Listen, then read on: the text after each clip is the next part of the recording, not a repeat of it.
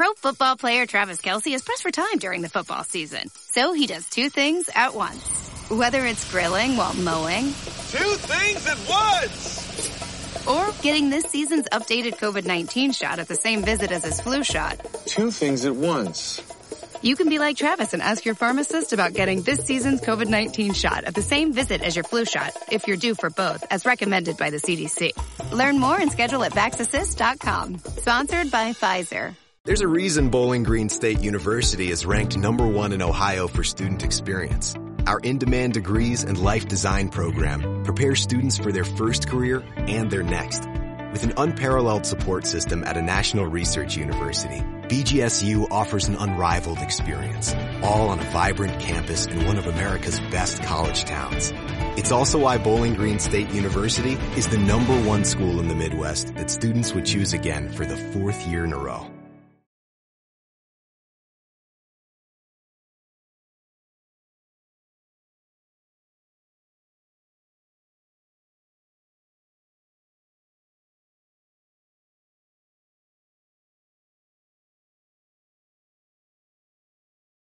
Josh Allen looking deep, going deep.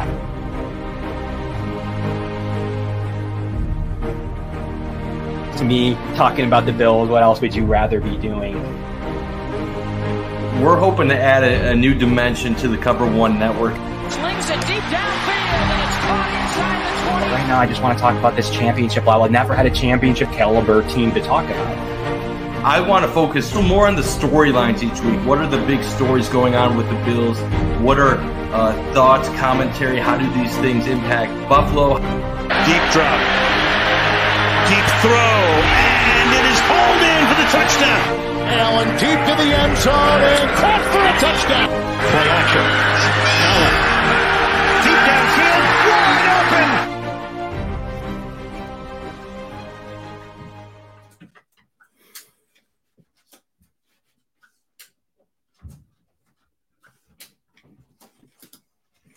Welcome into a new edition of the Going Deep podcast. I'm your host, as always, Kevin Masseri, here with Mike Bunt to break down a little bit from the Dolphins game. I think we kind of beat that drum in pretty nicely, Mike, but we'll get into that a little bit.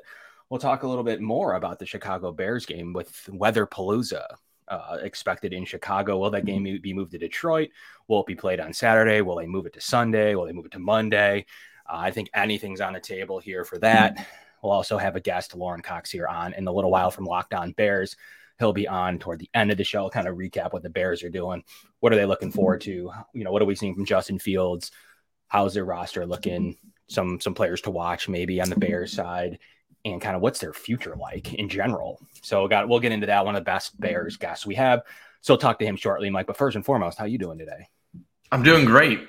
Uh, cold day in Buffalo, but the the Sabres are the opposite of cold, so it's nice to finally watch some winning hockey in the seven one six again, and then the Buffalo Bills uh, on a roll, having won five in a row. Uh, that one seed, I can I can feel it uh, right now. It's still some tough games ahead, but uh, things are good and excited to celebrate the holidays. It's it's one of the best times of the year. Sure is. What is it? So it's nine straight between the Bills and Sabres. Uh, so that's that's a pretty good Buffalo uh, Buffalo roll, isn't it? We've been alternating months. October was good. November was bad. Terrible. December is good. Hopefully, we can continue December into January and February, uh, and not have one of those drop offs. Um, but uh, we'll see. We're not going to include the Ohio uh, choke job against Toledo in there. We won't. We won't include that. We don't need to. We don't need to talk about a MAC championship where our starting quarterback wasn't part yeah, of it. Uh, wasn't we don't theirs need to talk too? about local basketball either because all of our teams are horrible. So uh, this is strictly a Bills show today. We are not going to be talking about any of my other passions unless you want Nope. to bring up Tage Thompson for one second because I love that man. I got nothing to say on Tage Thompson. I don't. I don't. I don't know. I don't really know how to break down the Sabres very much, other than they probably still need a goalie, even though UPL was pretty good uh, yesterday. But they're We They- got to they stay in our lane. Stay in our lane. We're we're football guys. That's what we. yeah, absolutely. We got to Absolutely. And uh, abs- as you look forward to some of the playoff probabilities, I tweeted this out earlier, and a lot of the paths. You know, I wanted to start with the paths of, um, of the the championship level. Like you have been talking about the number one seed for a little while here. And as you look at the number one seed, it definitely takes a win out. There's really no other scenario that will get you in. There's some goofy scenarios with a Cincinnati win and maybe you lose to New England, maybe you lose to Chicago, something like that. There is a path there with with another Chiefs losing to a lesser Seattle team or you know we've seen the Chiefs struggle now for a few weeks, but they always seem to get it done. They always seem to get the leg fumble every single week. Uh, it's just they just end up putting so much. Mike, I think they just put so much pressure on teams that they mess up themselves. You see good teams like the Chiefs do it. You hope that the Bills get to that level someday. That if they're struggling against a lesser opponent, say Chicago this week, that they'll make you know Justin Fields or they'll make a pivotal mistake late in the game because of the pressure of pulling off an upset. They just aren't there as a team yet. But you see you see that come out a lot, and I think there's a lot to do with how good the Chiefs actually are and kind of that intimidation factor that they lay into you, uh, more so than even their game plan script, which they, I mean, they've struggled. Uh, they had to come back. They let up. They let up a tie. They went into overtime, punted in overtime, which we you know we haven't seen. Um, and then they uh, could have lost on a field goal, not even on a touchdown. Uh, that's truly remarkable to take the last place team to overtime with a chance to lose on a field goal. Uh, and then handed not, the game. that's not how I want to be in December if I'm Kansas City. They don't lose in December though, I'm like ever, like under Mahomes ever. That's the thing. Lost- Kansas City wins all those games, even when they play their worst. They find they find ways. Uh, I know it didn't happen against Cincinnati, but that was a true toss-up game.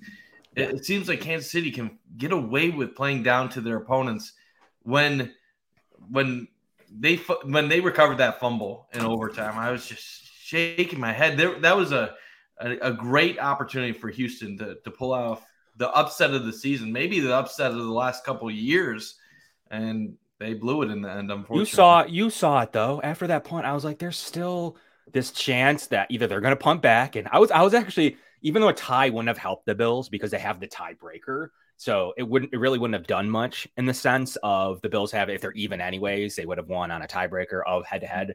So the tie didn't really do anything. I just would have loved to see a tie in that situation. That's kind of what I was rooting for. It would have been funny. It, the best, one of the best teams tying one of the worst teams, but yeah.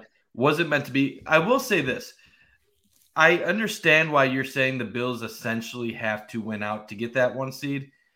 You have some numbers. I've been using the New York Times um, playoff simulator. Those numbers are a little bit different than uh, the numbers you've been posting. I do think your numbers are probably a little bit closer to being accurate, but New York Times does show if the Bills win against the Bears and the Patriots and lose on the road at Cincinnati, that they still have a 45% chance at getting uh, the one seed. And I think what their simulator That's is high. taking into account is that the Bengals are still likely to lose one of their three remaining games. They do play the Patriots this week, which is a possible loss.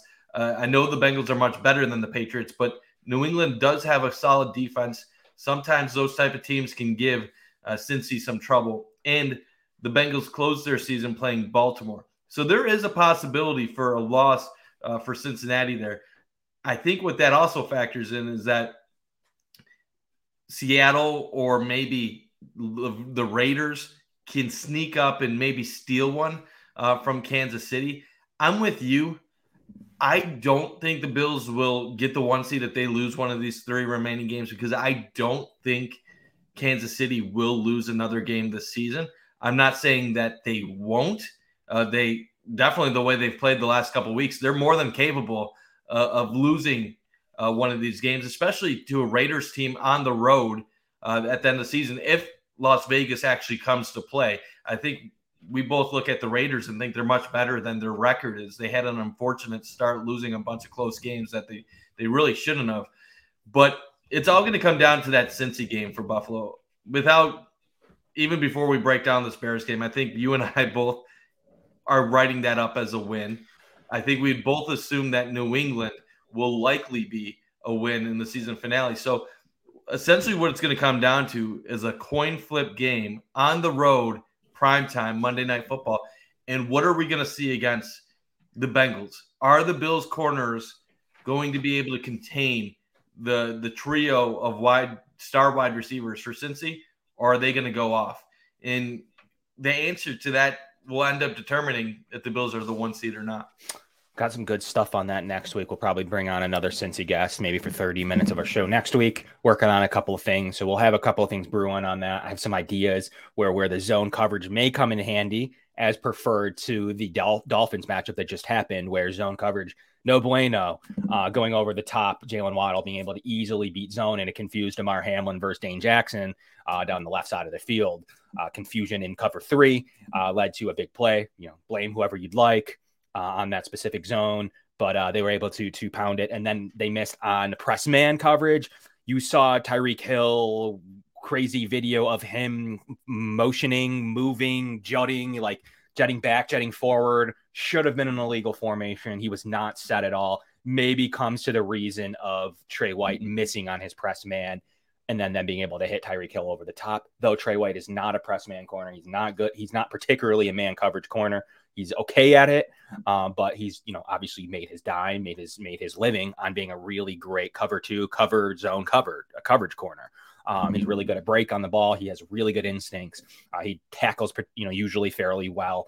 All the things that McDermott looks for in a in a Bills defensive back. Uh, and, and, Tre White has those, but you saw him out of place in a, in a more of a traditional press man that beats the Dolphins. He whiffed on the press. Tyreek Hill, you know, you saw Tua look the other way, seemingly to fake maybe Tre White, maybe a linebacker, had him anyways, um, because Tre had fallen and then able to win on that after a Cam Lewis roughing the punter. You hate to see that and continue this whole scenario. But, you know, as Dolphins fans like to complain about the calls, maybe I'm not sure which one bothers them the most. You know, they've been complaining all week, but they also got a touchdown on a, an illegal motion where Tyreek Hill was like, did you see the video, Mike? He's a one yard past the line of scrimmage. Then he s- jumps backwards and he's like wiggling. And then finally they snap that. Like, it's insane. Like, I don't know how I, that I play stood. that, but um, so, like, there's equal. Yeah, I, I missed that, but do want to yeah. comment. The, the Dolphins fan base is soft. Think about all the the crap they gave Bills fans after their week three win, and then they, they lose it all. A, a tough game, and then it's all the excuses in the world from them. I respect this Dolphins team, but it's hard to give them praise uh, on social media because if you if you say anything nice, they, they're talking about themselves as one of the favorites to make a run in the playoffs. And if you have any criticism for them, they they jump on you. The right. the fan base is just not living with, with reality. I've been saying all year no. during the offseason that I thought Tua would have a, a top 10 to 15 season uh, as a quarterback. And honestly, I got a lot of hate from Bills fans for saying that. Tua's been even better than I expected. And still, I feel like if I tweet anything out praising him, people are going to be laughing if he's not considered in the MVP conversation if you're a Dolphins fan. So um, that that fan base does have to learn to uh, be a little bit uh, better with their expectations and and how they they react to these situations. I understand they haven't been a consistently good football team in recent years, but you got to be able to control that a little bit better, and that's that's something for all fan bases. But uh, don't they they've been talking down the Bills quite a bit this year, and it's laughable because the Bills are 11 and three overall and the top team currently in the AFC. So uh, the Dolphins are right where I think most of us would have expected before the year, eight and six, and they're going to have a battle uh, these last three weeks just to make the playoffs.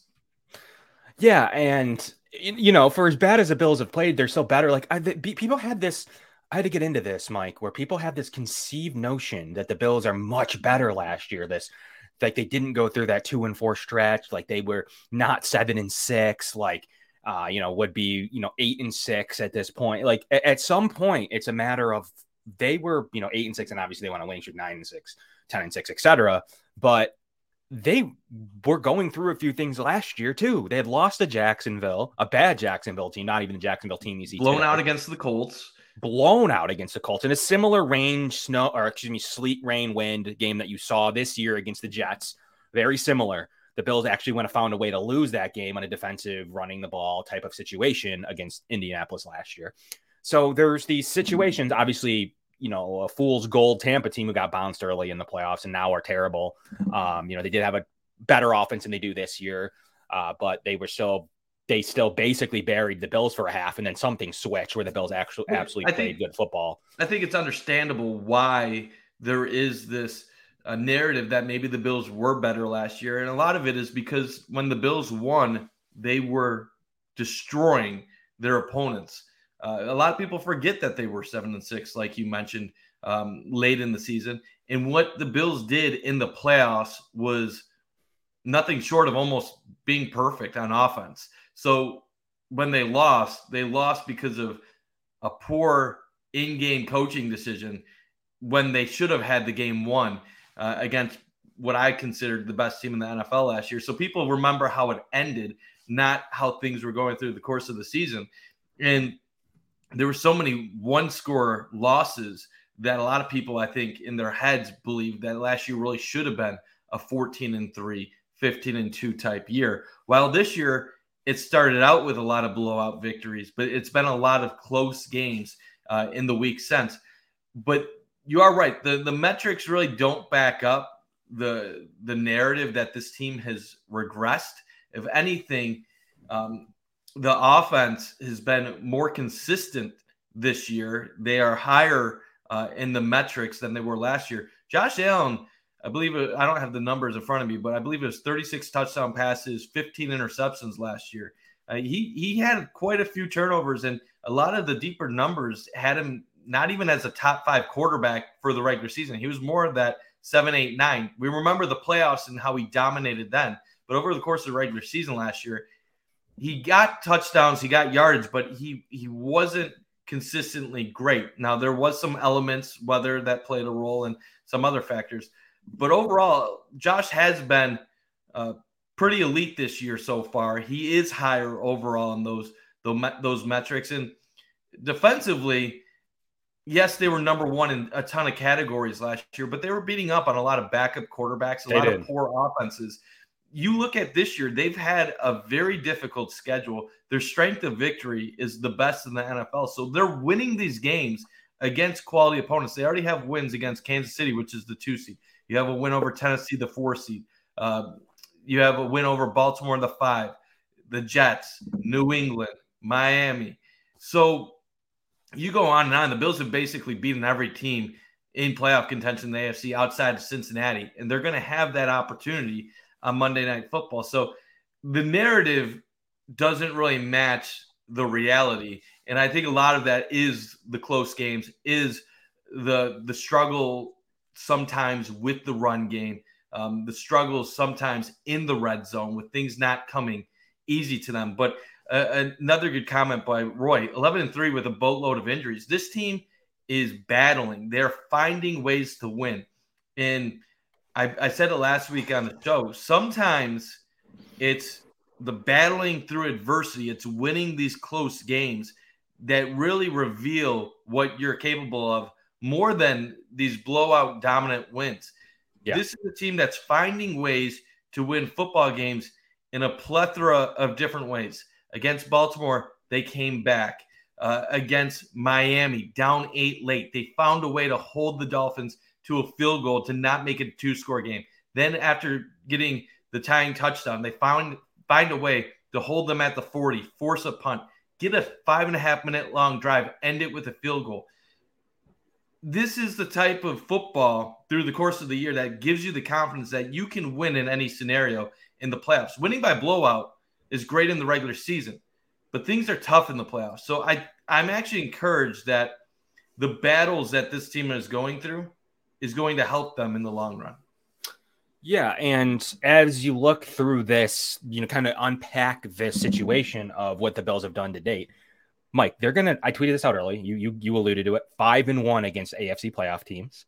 Only loss being a, a, a crazy weathered backup against Miami in Miami in a situation we've already talked much about. Um, and the chance to go six and one with the possibility of depending how this playoff set shakes out, them beating every single one of the AFC playoff teams. You have a situation to where, and right in front of you, you can win Chicago and then beat Cincinnati, and then maybe not even be playing for anything in New England if you get one favorable KC result, uh, either either way against Denver or against uh, this week against Seattle. The next thing you know, you're you're you're up a game, and you have the tiebreaker obviously over everyone else. You're clinched. So that's a, that's a scenario where in week 18 we could be talking to Mark Schofield with nothing on the line. uh, in Week 18 for the Bills? Do they sit players? What is New England doing? Do the Bills sit player and help New England make a playoff spot? I mean, there's a plethora of things that could happen, all the way down to the Bills needing that game to be maybe you know things go real south to even make the win the division. Uh, because if they drop a couple games, Miami wins a couple games, they might need that New England game. Obviously, that's not likely, but these are scenarios the Bills can win two games here and maybe not even need the third game. That's the kind of position that they're in this year as compared to last year. They did need to, they really did need to win out quite literally to win uh, the win the AFC East last year. That's not a joke. Possible. I mean, um, it is possible we could be going into next week with beat Cincy and you clinch the one seed. Uh, if you can get Kansas City to lose to Seattle, I know it's not likely. Seattle is nine and a half point underdogs. We're probably not going to see it, but this Seahawks team isn't horrendous. They're much better than what the Houston Texans are. And Geno Smith has been, and they're playing for the playoffs too this year. So Seattle's playing for something. They're trying to make the playoffs. So this is important to them. I'm I'm not going to put money on Seattle, but it could happen. And then you look at Cincinnati playing the Patriots, kind of one of those other situations where it could happen. I'm not going to put my money on the Patriots, but they have a quality defense. They should be able to slow down the Bengals offense enough to where it could be a competitive matchup. Can Mac Jones, can the Patriots offense make enough plays to get a win? What gives me a little bit of hope in both of those contests is it's must win for Seattle and New England. They lose those games, they're 7 and 8 and their road to the playoffs is very difficult for both teams. So you're going to get the best effort for both of those opponents. While the Bills theoretically should have an easier matchup this week, and even with, um, like we said with Cincy, they had that Baltimore game waiting later on. So uh, with the Bills right now, just take it one week at a time. I think if you would have said three, four weeks ago, the Bills are going to win out and get the one seed, we would have uh, probably said, yeah, it's possible, but not very likely. But when you take that one week at a time approach, um, it becomes more realistic. And now we've put all these wins together to where there really is only one huge hurdle uh, in front of them uh, right now in the Bengals, who are actually dealing with some injuries of their own. I saw the one comment from RJ saying that he thinks that it's going to be a little bit difficult this year because of these injuries. The injuries definitely definitely play a role in if the Bills will make a run or not. But I still don't think their injuries are at the point where I'm going to change my expectations for can they win the Super Bowl or not. I still have all the faith that this team has the players to win it all. The Von Miller injury that definitely hurts, but we forget this is a a D line that was able to get pressure last year without Von. They had some issues in the crucial moments, but they still have some guys on that line. They still have a great linebacking core. It's a secondary that's kind of turned into the concern, but as long as you have Josh Allen behind center, the dream is alive. It's I'm not in a situation where you lose one player other than Josh Allen, and I'm worried about how it's going to play out. As long as Josh Allen is taking snaps, this team is going to have a chance to make a run and possibly win a Super Bowl. What's interesting too is as you um, look at the Bills defense, and we've seen some fumble luck things, and and what what are some things that are going like some things that are preventing them from from actually taking the next step? They've actually had nine fumble takeaways, right? And they've given the ball away ten times. So in theory, that's not too bad of a fumble ratio. Um, you have teams like, for instance, Dallas, who has 14 fumble recoveries and they've only lost three. Uh, that's lucky. That's incredibly lucky. Anything would point to that being fumble luck. Um, it's it's quite frankly really ridiculous that the way that that's played out for the, like in those situations. You know miami for instance would only uh, they're they're not too far off but their theirs isn't as bad. They're actually only taking it away eight times and they've only given it away six. So theirs isn't as bad as it seems. It kind of flipped the last couple of weeks between uh, that fumble touchdown as well as them recovering one Bills Josh Allen fumble, the Bills not recovering Tua's. The next thing you know, you know that could have you, played. And you can't bank on that in the playoffs. Um, no, that's one of those things where either team have that luck in the regular season. No, I'm gonna think maybe you're not as good as what your record is. So the fact that you said the Bills is pretty even, what we're seeing is a true representation of what the Bills are. I don't think the Bills have had uh, tremendous luck or unlucky uh, situations for the most part. I feel like it's kind of playing out the way it, it should. The injuries, the volume of the injuries has been probably the most unfortunate thing for the Bills. But even with their injuries, um, obviously Micah Hyde being out for the year, Von Miller being out for the year. Those maybe he's two, not Mike. He's looking well, like well, maybe maybe you're right. Those you have, were the two major losses, but they've been lucky that Josh Allen was able to play through his injury. Jordan Poyer was able to return. Matt Milano's been able to play through his injury. Uh, Tremaine Edmunds has been able to come back. The, the, the key defensive linemen have been able to come back outside of Von Miller. So yes, they've had a lot of injuries, but I don't know if that's going to significantly impact them when it comes to playoff time, unless another player or two are out long term or get hurt between now and then. The Mitch Morse injury, definitely something to keep our eye on in concussion protocol. If he is out for an extended period of time, yes, that's a concern. But I don't want to comment on that yet because we don't know the severity of that situation. The Bills are not going to tell us much about the concussion and where he sits. Typically, when you're in protocol, it's no comment. We'll let you know when he's cleared. If he's cleared, he'll play. If he's not cleared, he's going to continue to sit out. So, realistically, the the concerns that we have with this team, I think, I think you would agree with me, is how is this offensive line going to uh, improve and be able to develop some type of run game, especially if Mitch Morse is possibly out, um, because they have had issues running it at, at times. Sometimes the pass protection doesn't get done.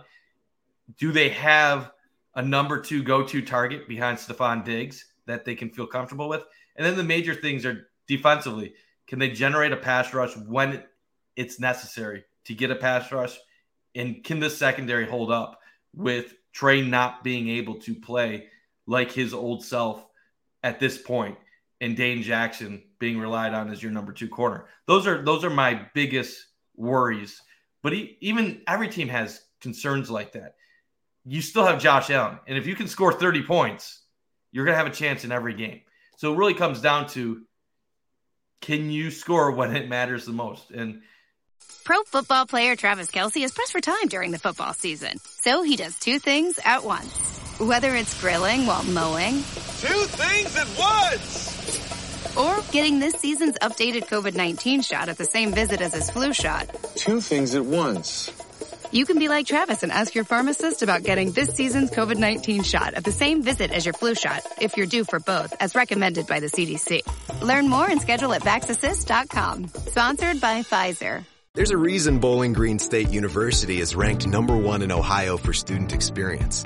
Our in-demand degrees and life design program prepare students for their first career and their next. With an unparalleled support system at a national research university, BGSU offers an unrivaled experience, all on a vibrant campus in one of America's best college towns. It's also why Bowling Green State University is the number one school in the Midwest that students would choose again for the fourth year in a row. I'm going to bet on the Bills against the majority teams. Um, that that they will come out on top.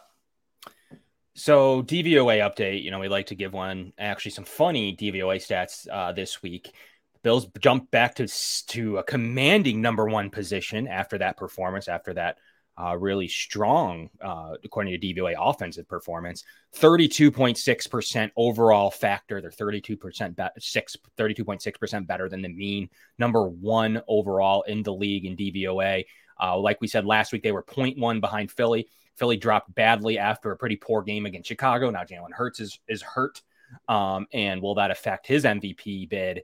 Thus, pushing up Mahomes and Allen. Really, uh, we'll have to see. 3.6% now behind the Bills, which was really funny about these stats, Mike, as we we all gr- moaned and groaned. Obviously, the, the defensive DVOA took a ding, one one slot lower. Okay, to be expected. The special teams uh, went up a percent. I have to imagine that's due to Tyler uh, Tyler Bass's is kicks and his performance on on field goals and what they're able to do in certain situations because the special teams unit was a very poor. Uh, they actually are now second in the league in special teams DVOA. They're up to 11.5 projected wins, which means they're playing worse. Uh, they're actually playing better than their ranking, which is funny. They could have an estimated 12 wins potentially uh, in in this season. So there's a lot to really like about some of their advanced metrics, as well as obviously I didn't mention their offense. Fourth, they've moved up to fourth overall best offense in the league. Fourth offense, fifth defense, second special teams equals first in the NFL in DVOA. So there's definitely some things to to really enjoy from their advanced metrics.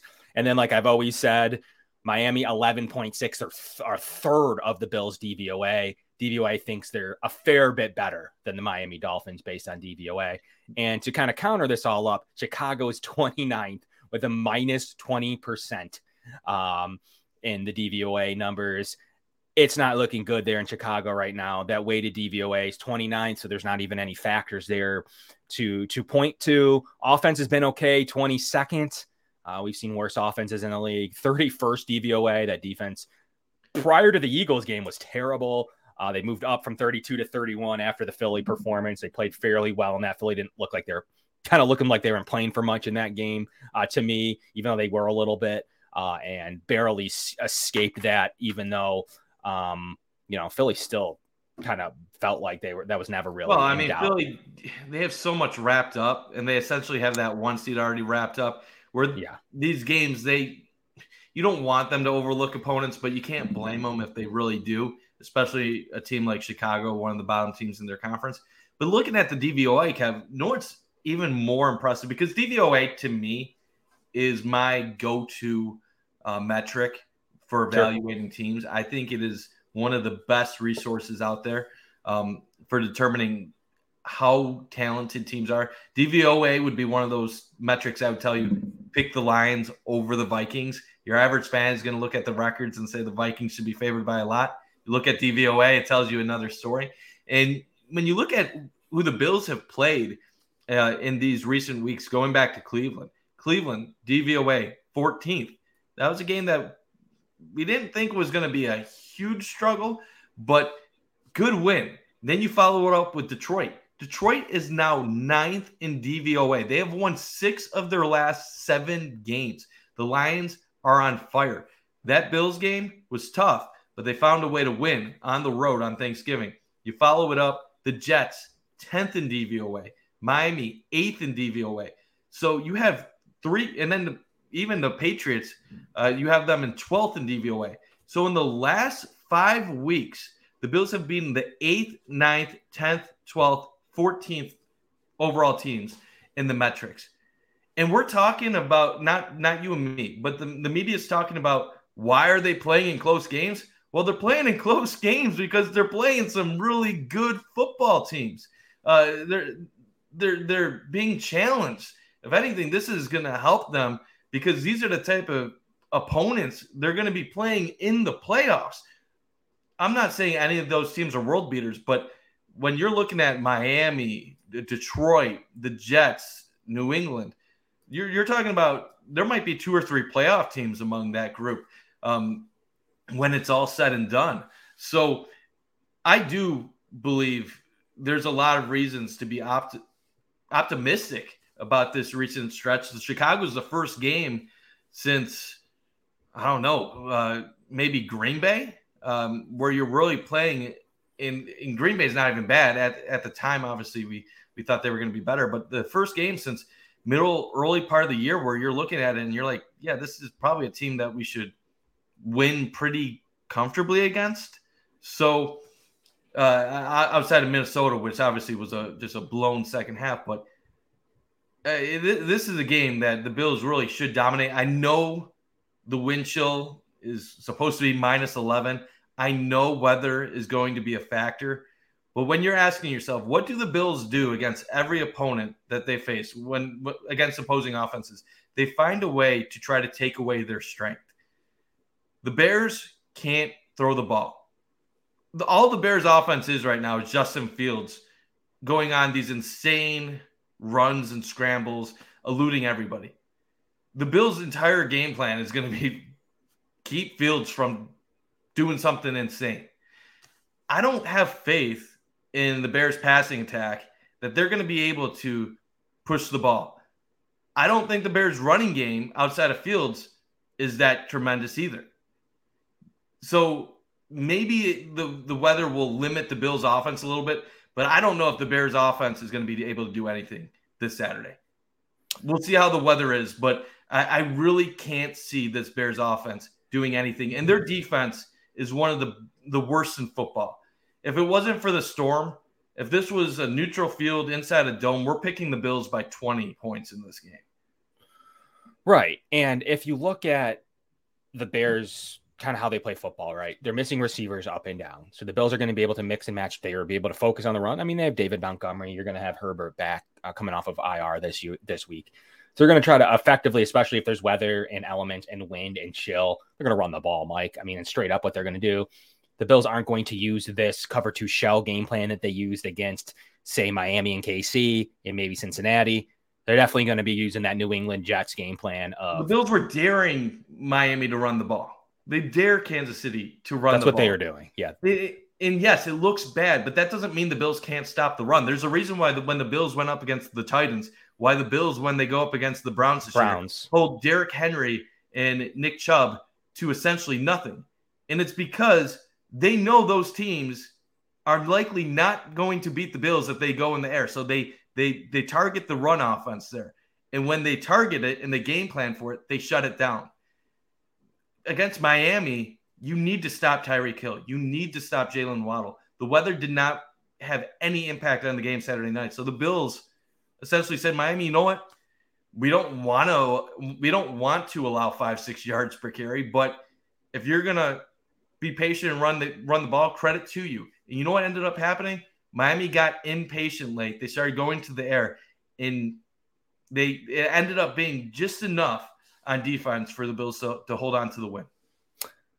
You're you're baiting them to use Raheem Mostert to beat you. Um, and I believe the Bills felt pretty comfortable that Raheem Mostert wasn't going to be able to beat the Buffalo Bills and their offense, and he wasn't.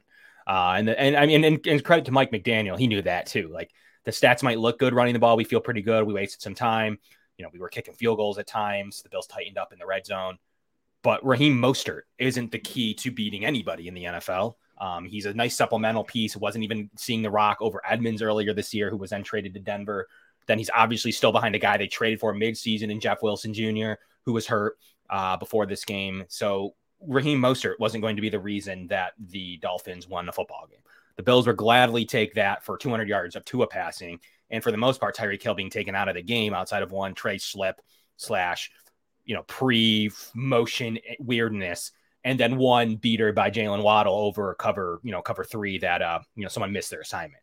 So, beside a couple of that those situations, the Bills feel pretty good about how they were able to shut down the pass early and often in that game, and were really one of the best at preventing and slowing down some of the team's best weapons. Best weapon, Nick Chubb, shut him down. Best weapon, Derrick Henry, shut him down.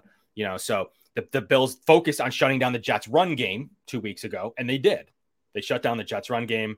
They let up a little bit here and there to Garrett Wilson, but they gladly uh, figured that they that Mike White wasn't going to beat him on his own. They were right. He was unable to to beat him, uh, thus knocking him out of the game.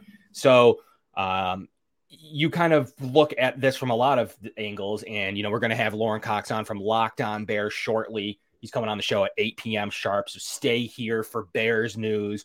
We're going to get it from his perspective. We're going to get it, you know, one of the best Bears shows out there. They're going to bring us what that offensive line's been doing. I know there's been some hot topics in that situation. So he's going to be coming on the show to break down his thoughts and analysis on the Bears' future and uh, how it pertains this weekend in this this rigid. Does this game stay on Saturday? You know, obviously we'll see how this all plays out with timing, situation, location, and all that. We'll kind of ask Lorin his opinion on that. Obviously, as a Bills, uh, we cover the Bills. They have moved, you know, a couple times in the past history. Anything's possible that if the, the NFL wants to get this game in, they want players to be safe. We'll see. What I, I, don't think they're going to move it. Quite frankly, the, the whole there's a lot of areas that are going to be dealing with this. They would have to move a a bunch of games if they consider moving this. I, I it's one of those where they're not going to move it to Christmas, uh, especially with them having three games already. I, I think it's they're just going to have to deal with it, Kev. I, I know it doesn't look good and it's going to be brutal, but the NFL doesn't. They play through brutal conditions as long as the Bills can safely get there and it doesn't impact travel. They're going to play this game. I think when you look at the Bills situation, that was it, it was impossible for for you to get more than ten thousand fans at that game in Buffalo if the Bills were going to host Cleveland. Yeah. If they can get the fans to the game, I, I can't see them moving it.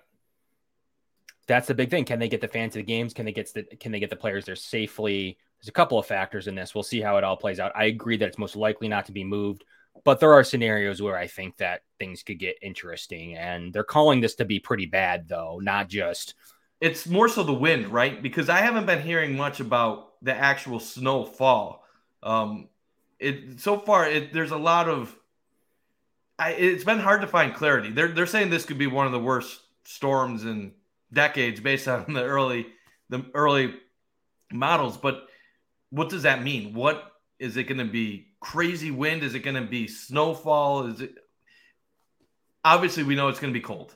Uh, so it, it, I think we're all just waiting for that that extra information. I, I believe it was Daquan Jones was on the show earlier today, and he was asked if he had heard anything, and he said nothing has been talked about inside the Bills facilities about the game potentially getting moved yet. But that was also the case when uh, the Cleveland game on Tuesday, and then two days later they decided to to move that game. So we'll see, Kevin. I, am not going to bet on that. I don't know if if you think that's a realistic possibility or not, but where would they move it? That, that's the question. It's Detroit. I mean, right? Does Detroit have a game on? No. At home, okay.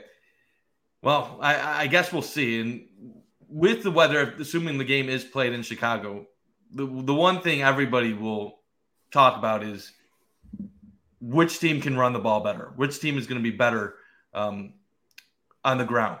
And, and, one thing I do think is important to talk about the Bills, especially with the talk of the Bills' run defense, is DVOA.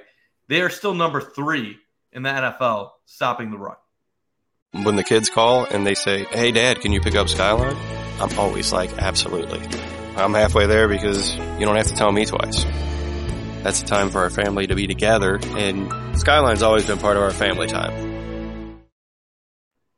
Chicago Bears are 27th. Everybody talks about how Fields is an unbelievable runner, and he is. He has a thousand yards rushing on the, on the year. Josh Allen's over 700. So I really don't think, even if it is bad weather, that it is disadvantaged Bills, especially going up against a weaker run defense. You got Josh Allen as your quarterback. I think, regardless of the weather, the Bills have quite the advantage going into this matchup. Yeah.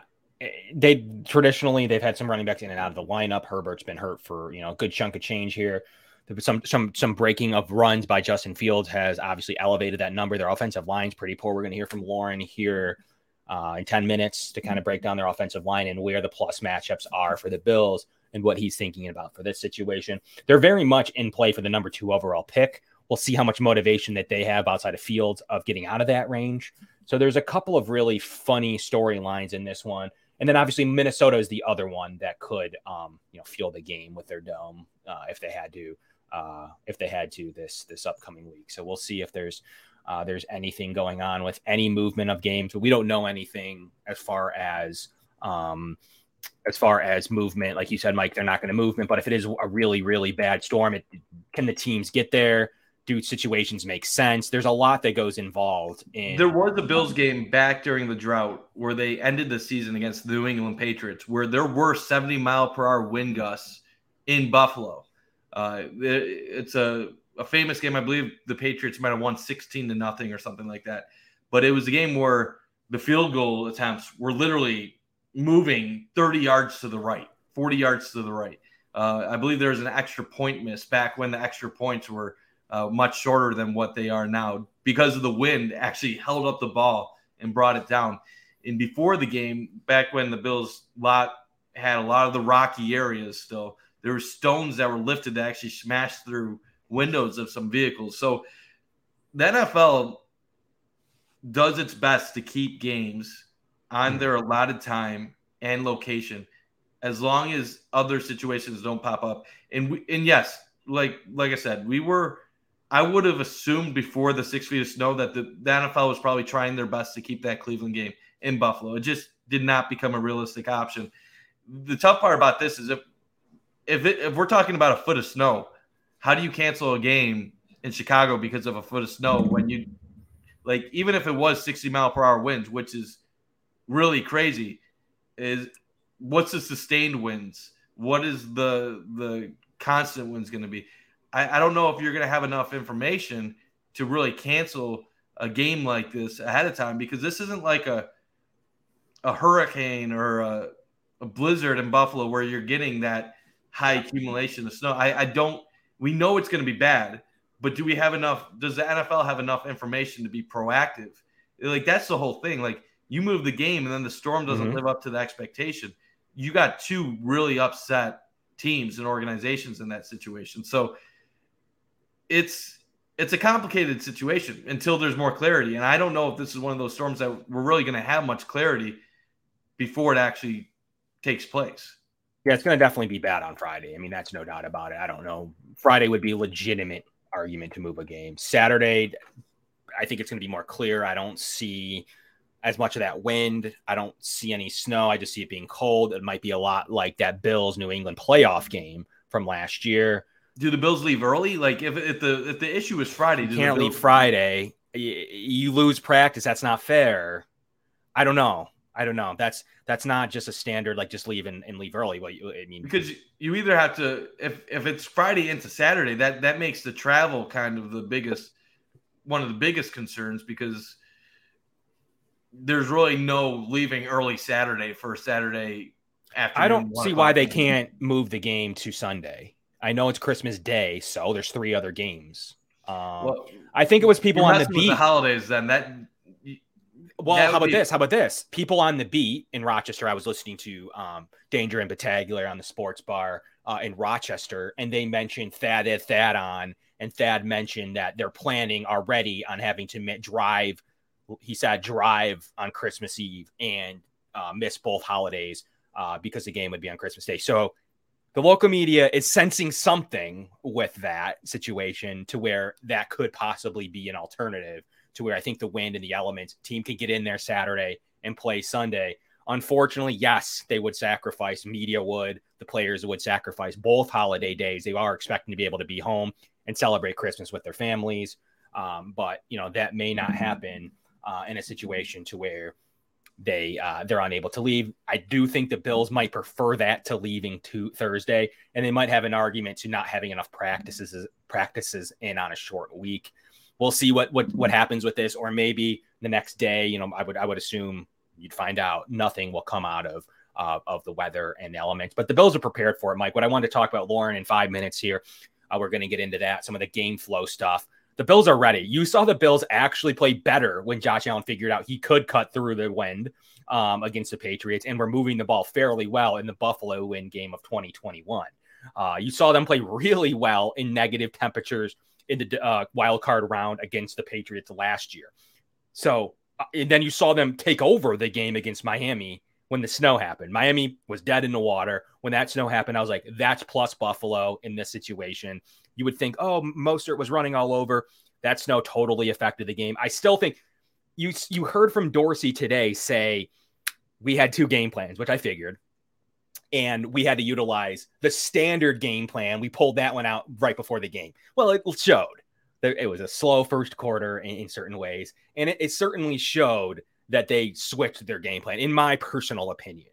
Uh, I think that they were preparing for a snow game plan. You saw tight end usage. You saw multiple running back usage. You saw Josh Jordan no tight uh, touchdowns to wide receivers. You saw Dawson Knox game. You saw a lot of things, Mike. That stuff I would have wanted to see either way. I mean, maybe, it, but you know that had to do with the weather. Yeah, it um, definitely had something to do with the weather. But to me, that's an encouraging sign that Dawson Knox did finally get involved. He did have a couple, from yeah. my vantage point, drops that were a little disappointing. I, I, didn't see the TV camera angles. So I'm I'm not sure if they were tough to catch or if he just had the one on the sideline and then the one over the middle.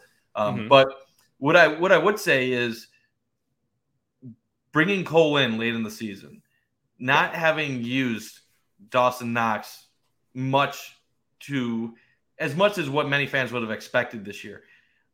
Is it possible that Dorsey and the Bills are holding on to these things for the playoffs? Is there stuff that they've been keeping for advantages when it gets to the postseason? I don't want to assume that uh, that's 100% the case because it'd be kind of odd to hold on to something for an entire season just to be like, oh, it's cold weather, playoff time. Let's get Dawson Knox involved a ton now. But it does make you wonder how much of the Bills' offense have they been running? How much are they saving for uh, bigger moments? It, it is really interesting when you look at Dawson Knox's numbers following this game. He's really not that far off just touchdowns. from what he was last season. Um, obviously, he did that I think in 15 games last year. Um, the, the, big area where he's regressed is touchdowns. Obviously, he was um, incredible in the red zone last year. But if you look at receptions and total yardage, Dawson Knox is probably going to end up right around where he was last season. So that is kind of interesting to me because it feels like it's been such a quiet year, and it's because he hasn't had many dominant games. But um, in the end, he has 40 plus receptions right now. He's going to end with 50 plus receptions. He's going to be around 550 yards. It's kind of that expectations. I think when you get 10 touchdowns, nine touchdowns, you think of him as a premier tight end. When the reality is, Dawson Knox has probably always been more of a, a 5 to 12 tight end in the league uh, the last couple years, more so than being a top five tight end. That we might have elevated those expectations of him to an unrealistic level entering this year. And we have Lorin Cox from Locked On Bears coming on here momentarily, still to break down this game. We wanted to quickly bring you an update from one of our preferred partners, BetUS, right before we get Lorin in here uh, to really break down. And it's Christmas time here, it's holiday season. May have a giveaway for you here today. Stay tuned for what that might look like uh, as we're you know we were really happy that everyone's here talking with us. I see some Bears fans in the chat room, um, so it's definitely been uh, quite the atmosphere here. Hey guys, Cover One is excited to announce our new partnership with BetUS. BetUS has a live wagering on all major games, the best betting variety in the business, and an easy deposit and withdrawal process with the fastest payouts in the industry. Our loyal Cover One fans get a choice between two exclusive offers either a 125% sign up bonus on your first deposit up to $2,500 or a free $50 bet with no deposit required. Just use promo code COVER1 on the links provided in the show description below. Bet US, where the game begins. Special message from our partner, Bet US, as Lorin uh, will be with us any moment. Um, Mike, we're going to get into Chicago more in depthly. It's going to be a fun one. I would like to hear about, you know, the Bills only play Chicago every four years. Obviously, you get that new crossover NFC game based on where you finish in the standings. Obviously, the Bills and the Bears won't finish anywhere in the same standings close right now, uh, at least for a little while, while Minnesota and obviously Green Bay's there. Even Detroit's on the rise. So we'll see if Chicago's ever able, but it's going to be every four years for now. We're going to see uh, what they're thinking, potentially holding the second overall pick. How hard are they going to play in these elements? This isn't a playoff game. This isn't even Belichick and his crazy schemes, Matt Eberflus uh, what's going to happen, even if they do get the elements. I don't think that that necessarily gives the uh, Bears any benefit in this game. So uh, it's going to be a, a very quite interesting uh, performance. Kev, we got um, an unfortunate super chat here. So we're going to show this uh, from the ghost of Judah tribe uh, saying, Oh, Kev, are you not showing it? Oh, you, you're clicking at the same time as me. Cover one, y'all getting destroyed Saturday. Jay Allen sucks. That's first off, that's tremendous grammar.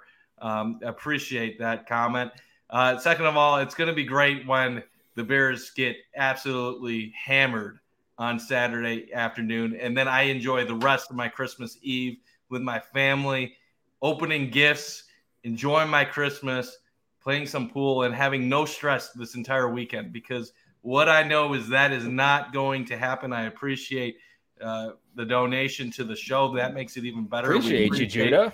Any any other Bears fans out there that want to contribute to the show, we greatly appreciate it. We will display your comments. Uh, and like I said, we appreciate any contribution. So thank you, Gus to Judah, uh, for the wonderful comment.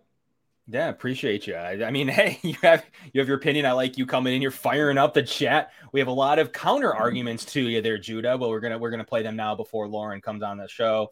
Um, you know, we got some laughing faces to that comment. We certainly have uh, um, some people uh, very interested. Hey, at least you super chatted that. Um, Jen, that was his allowance. So, hey, we got to tell people while you're watching right now, please hit the like button. It's huge for us absolutely massive for the algorithm. We're trying to to be more vocal about it in recent weeks. We really haven't hammered that uh, for most of our podcast existence, but our cover one guys want us to mention a little bit more. So any help you can get by liking that like button, uh, we appreciate it. And make sure to comment not only in the live chat but the regular chat. Helps the algorithm, helps us grow, helps the entire Cover One network, so we can continue providing uh, content content that you guys want. And when the kids call and they say, "Hey, Dad, can you pick up Skyline?" I'm always like, "Absolutely." I'm halfway there because you don't have to tell me twice. That's the time for our family to be together, and Skyline's always been part of our family time. Hey, Drew Scott here, and I'm Jonathan Scott, reminding you that life's better with a home policy from American Family Insurance. They can help you get just the right protection at just the right price and help you save when you bundle home and auto. Kind of like Goldilocks and the Three Bears. It'll be just right for you. We love a custom build. American Family Insurance. Insure carefully, dream fearlessly. Get a quote and find an agent at amfam.com. Products not available in every state. Visit amfam.com to learn how discounts may apply to you. American Family Mutual Insurance Company SI and its operating company 6000 American Parkway, Madison, Wisconsin. Before uh, we have our guests on our show, I just want to show one uh, quick video um, from uh, the other day. Obviously, Tyler Bass had the game winner uh, we can show this because it's not actually NFL uh, produced content. is from uh, the game, from a fan perspective, from my my uh, perspective in the 300 level. So just wanted to show this so people could get kind of the vibe uh, inside of Highmark Stadium at the end of Saturday night's win over the Miami Dolphins. Listen, listen, listen.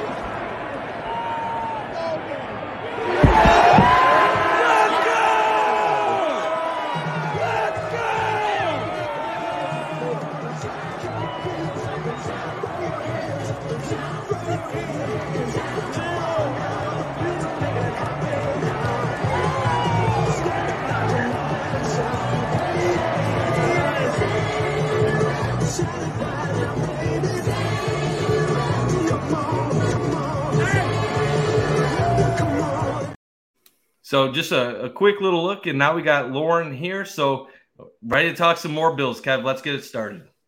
Well, as we've said today, you know, we've kind of broken down a little bit from the Dolphins game. We've broken down some DVO, DVOA metrics, um, but now it's really time to dive into Bears talk and what the Bears may be doing and how their season looked to date, what how it's going to look going forward, and very excited to kind of say what's what's going on in Chicago. Bills Bears only play every four years. So really interested to know how that looks as we welcome in Lorin Cox, Locked On Bears, as a former Locked On Bills host before Joe Marino. Uh, very happy to have Lorin on the podcast. Very excited to know what the Locked On Network's been doing. Uh, really, some big things across all of their shows.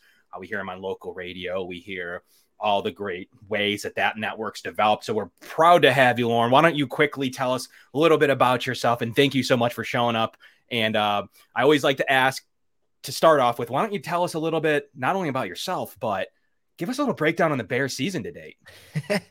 yeah, thanks so much for having me, guys. I, I really appreciate it. I've been, been doing Locked On Bears now for what five and a half years. Yeah. Uh, it's it's been it's been a long time and been covering the Bears longer than that and, and writing around and you know you, in this industry you kind of jump around a little bit here and there and write for a number of different outlets and take the whole podcast just talking about the places we've all been to before. But yeah, appreciate you having me on. And it's I don't know, it's a familiar place covering the Chicago Bears on a three win team late in the season, right? I mean, that's been a little bit too often what this team is like. Maybe not quite uh, seven losses in a row like this, but it's it's a rebuilding team. It's a rebuilding season.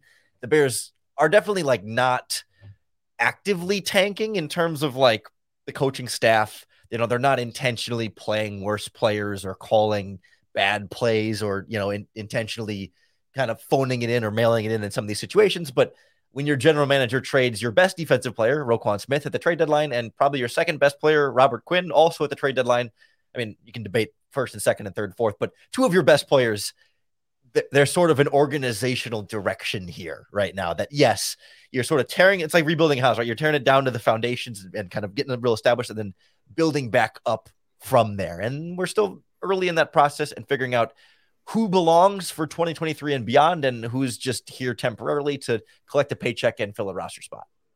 So, so uh, my first thing for you, it's going into the year. The biggest question that most Bears fans, I would assume, wanted answered is: Is Justin Fields a guy we can go forward with and have confidence in? Obviously, a, a little bit of a difficult first year as a rookie, but it hasn't come from the passing game, but his ability to make plays on the ground um, in any situation has been nothing short of remarkable. Uh, I, I, know he had some legs at Ohio State, but we never saw this. There, there, was never a mention that he could be a runner like Lamar Jackson or Michael Vick. Um, despite the losing, I would have to think that right now Bears fans are encouraged about what Fields has brought to the table. And like you said, even early in this um, rebuilding process, there has to be some confidence that he could be the guy and he might have that that special uh, traits needed to build a, a roster around him. Yeah, that's 100%, I think, where the fan base is coming from. Because when you look at the pure, like, volume production statistics, right? You're not seeing dominant passing from from the Bears. I mean, I think they, they are dead last in the league in terms of passing yards and Fields. You know, 15 to 10 touchdown to interception ratio is not not terrible by any means, but not anything to write home about. He's barely got 2,000 passing yards this season. He's he's not going to finish with big production that way. But you see you see not only the flashes of of the running ability and I mean everything. I mean he's he's 200 yards away from setting the NFL single season record this year. I think he needs basically 70 yards a game over these last three games to set that record, and he already set the Bears franchise record this season with with still three games left and and one missed to injury in there as well. But even in the passing game, the, the box score does not tell the full story there. That I mean, just the number of pass attempts, the Bears are last in the NFL. They just don't throw the ball nearly as much as other teams because they run the ball so effectively with Fields and, and also with David Montgomery and, and some of the talent that they have in the backfield.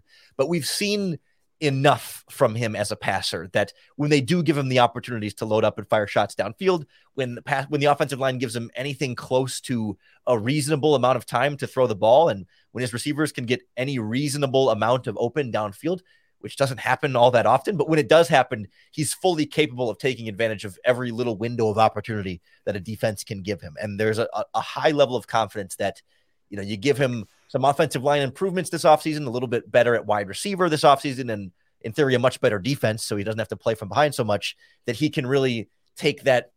I don't want to say like Jalen Hurts level step because it's not, you don't want to expect MVP kind of performance from him, but like that type of, of leap forward, maybe even Josh Allen like leap forward to like, okay, all of a sudden, a same year, er, er, multiple years in the same system, and things can just kind of kind of build up from that foundation around Justin Fields. There is that for sure confidence in no need to draft a quarterback, even if you're drafting maybe even second or third overall this year. Like it's all about building around this guy for the future.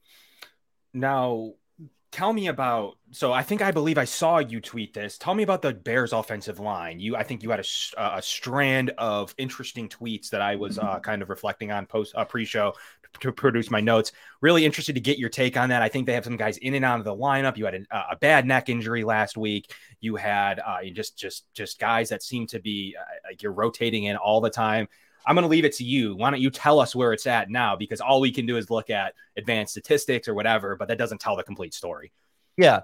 It, so it's an offensive line that definitely run blocks better than it pass blocks. And when they can get themselves moving downhill a little bit more, they seem to just be you know more in control. They got more strength. They've got more coordination that way to sort of. And, and I think all the ball carriers, Fields and Montgomery, are both pretty good at working off whatever the offensive line will give them. But pass protection has been varying levels of horrendous this season. You know, I think we, we started to see some confidence in that group over a recent stretch of games, and then against the Eagles last week. I mean, they gave up five sacks in the first half, and I don't actually mm-hmm. remember what the number came up came up to, but it was seven, eight, or nine by the time the game was was, was over with. And that wasn't just Justin Fields holding on to the ball too long. It was, I mean, it was the right tackle, whoever was in there was getting smoked pretty regularly. And even their kind of their stalwart, Cody Whitehair, had a pretty bad game. And now he shows up on the injury report with a knee injury all of a sudden that he's played the whole game and didn't seem to leave or really be noticeably bothered by it. But is missing practice. So clearly something is up there. And that's that's the even bigger concern this week that even if the Bears offensive line was 100% healthy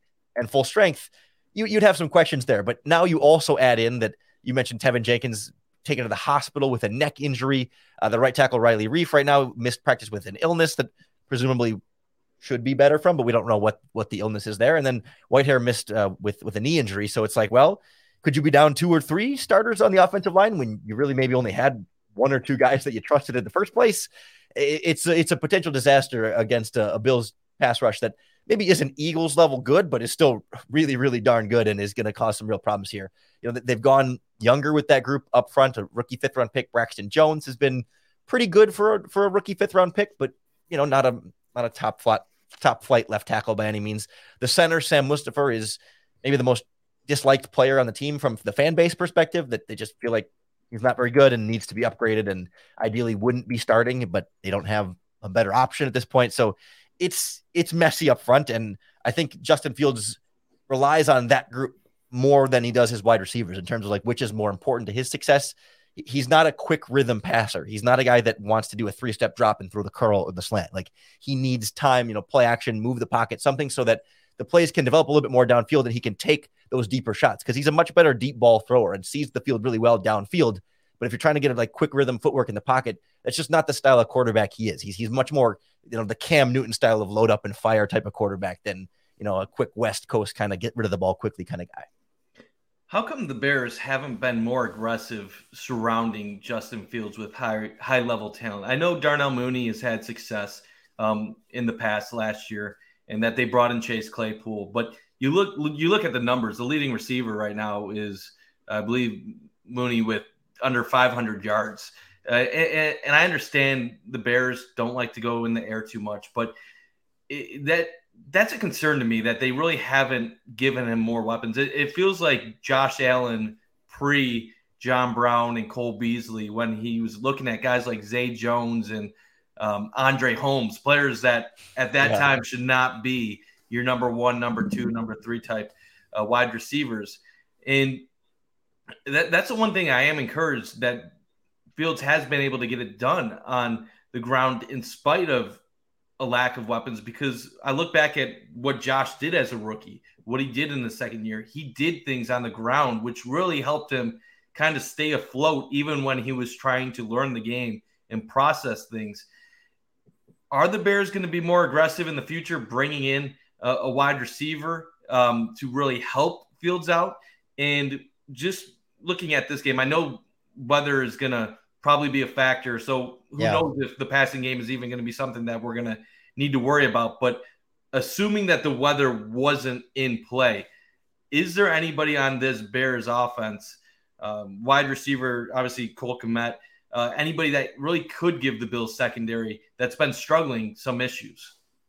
Yeah, it's it's it's a mixed bag there. Where I think the Bears have some players that can do some things pretty well, but it's like they're not consistent enough to do it all the time. Like that's what can separate good from great players is that plenty of players in the NFL are good enough athletes that you know they can they can house a play every once in a blue moon, eh, but it's the truly special players that do it more often. Like consistency sometimes is is more important than overall talent because plenty of guys have talent, and that's where that, that's where it becomes hard to answer because like Chase Claypool has missed the last just just last week, and I'm trying to think it was two games, but I think it's just one game so far with the knee injury, and was limited at practice on Tuesday. So we're not sure if he's going to be back or not. But I mean, we saw early in his career in Pittsburgh. I mean, he's 6'4", 230 pounds, and can run really fast. He's got he's got the physical tools of kind of like a number one wide receiver in the NFL. He he doesn't usually play like a number one wide receiver in the NFL, but like he's he's shown some capabilities of doing so, just not very consistently. And so like could could he have a play here against a struggling Bill mm-hmm. secondary? Absolutely.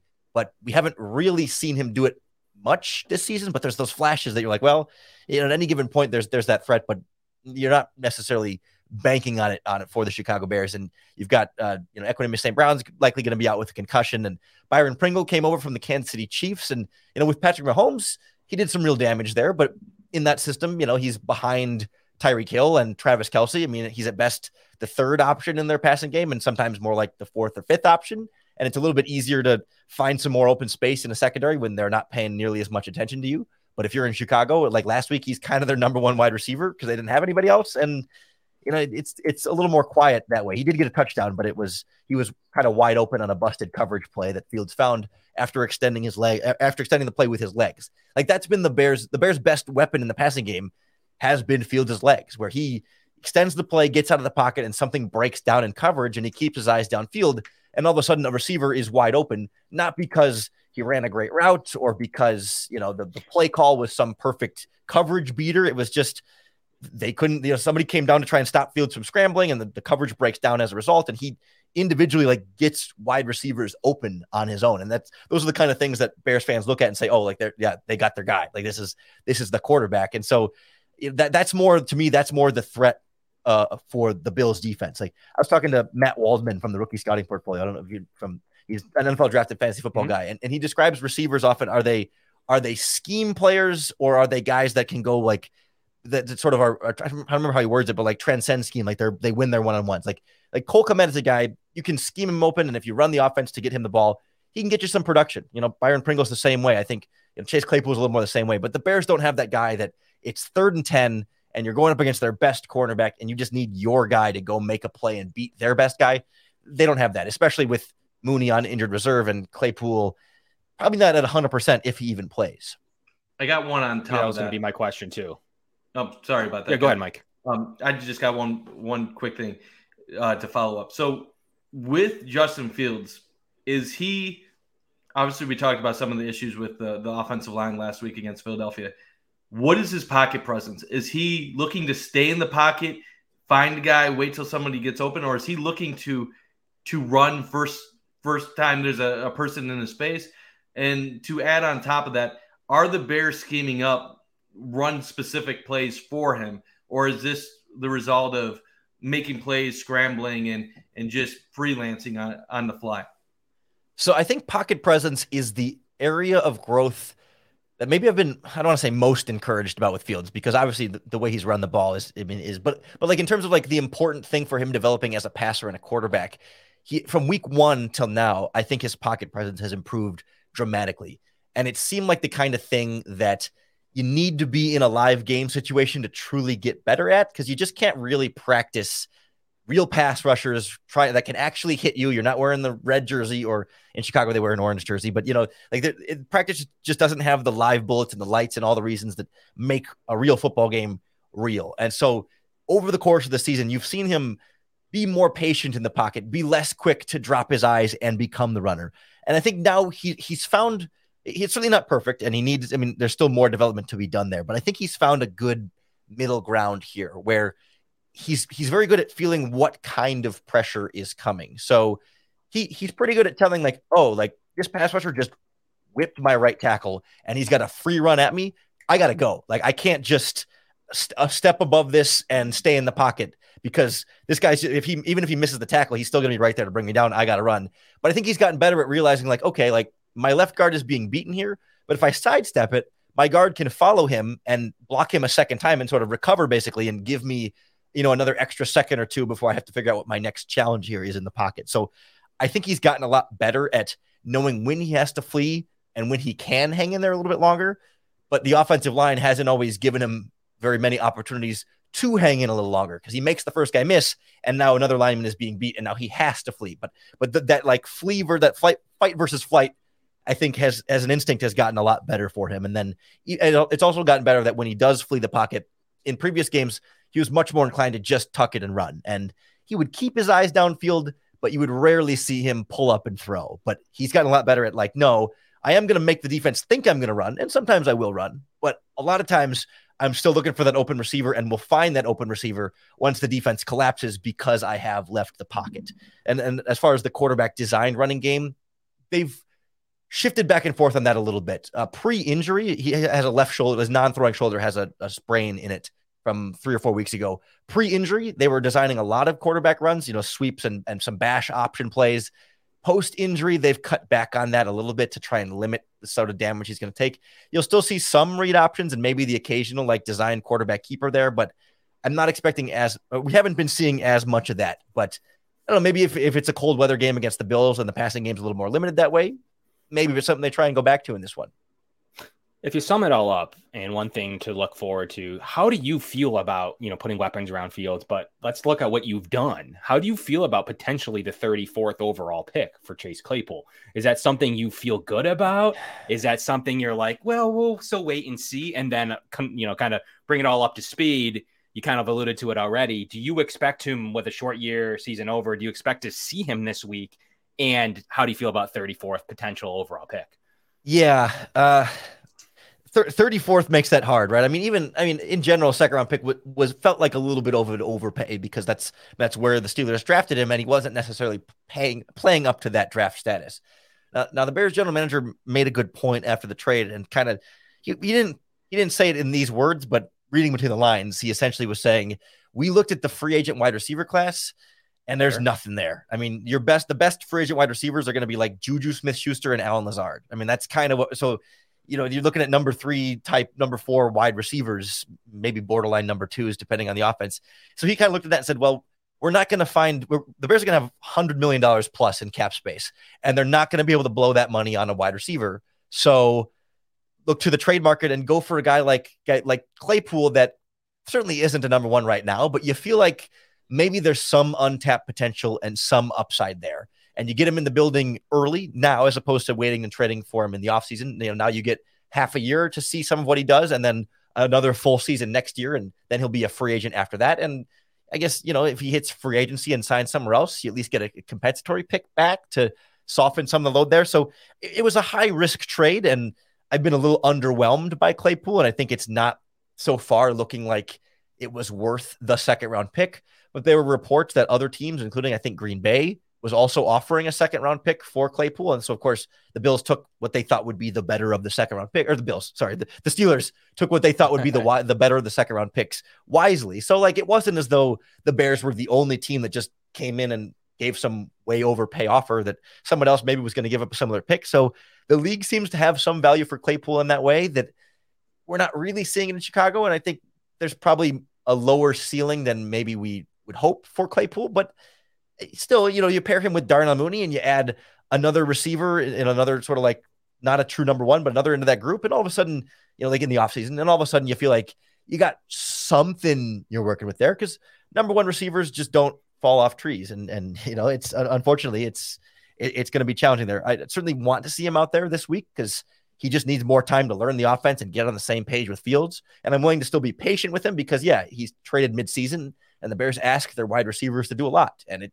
takes a little while to get on that same page with with with a, a, new quarterback. And if you're not if you're not one of the elite elite receivers, it can take a lot of time. So Bears fans are collectively reserving judgment till 2023 for the most part on how how well the Claypool trade is going to play out. But I'm not necessarily super optimistic that the Bears are going to leave this trade thinking, oh, what a steal they got with a second round pick. At best, you can say, okay, it was worth a second round pick, but it's looking more like, yeah, probably going to be an overpay. It's just a matter of how much of an overpay there. Yeah, I'm not totally against it. Like you said, maybe a little bit of an overpay. I think it's a move. You give them a full off season. The the results could come next year. I, I wouldn't really expect that much from him this year, even after that move. So uh, I think that'll be the the big time for that. Now, obviously, we me and Kevin were talking about this earlier on the show. The weather forecast for this Saturday there's a lot of unknowns, but we do know whatever does end up happening is is expected to be pretty extreme.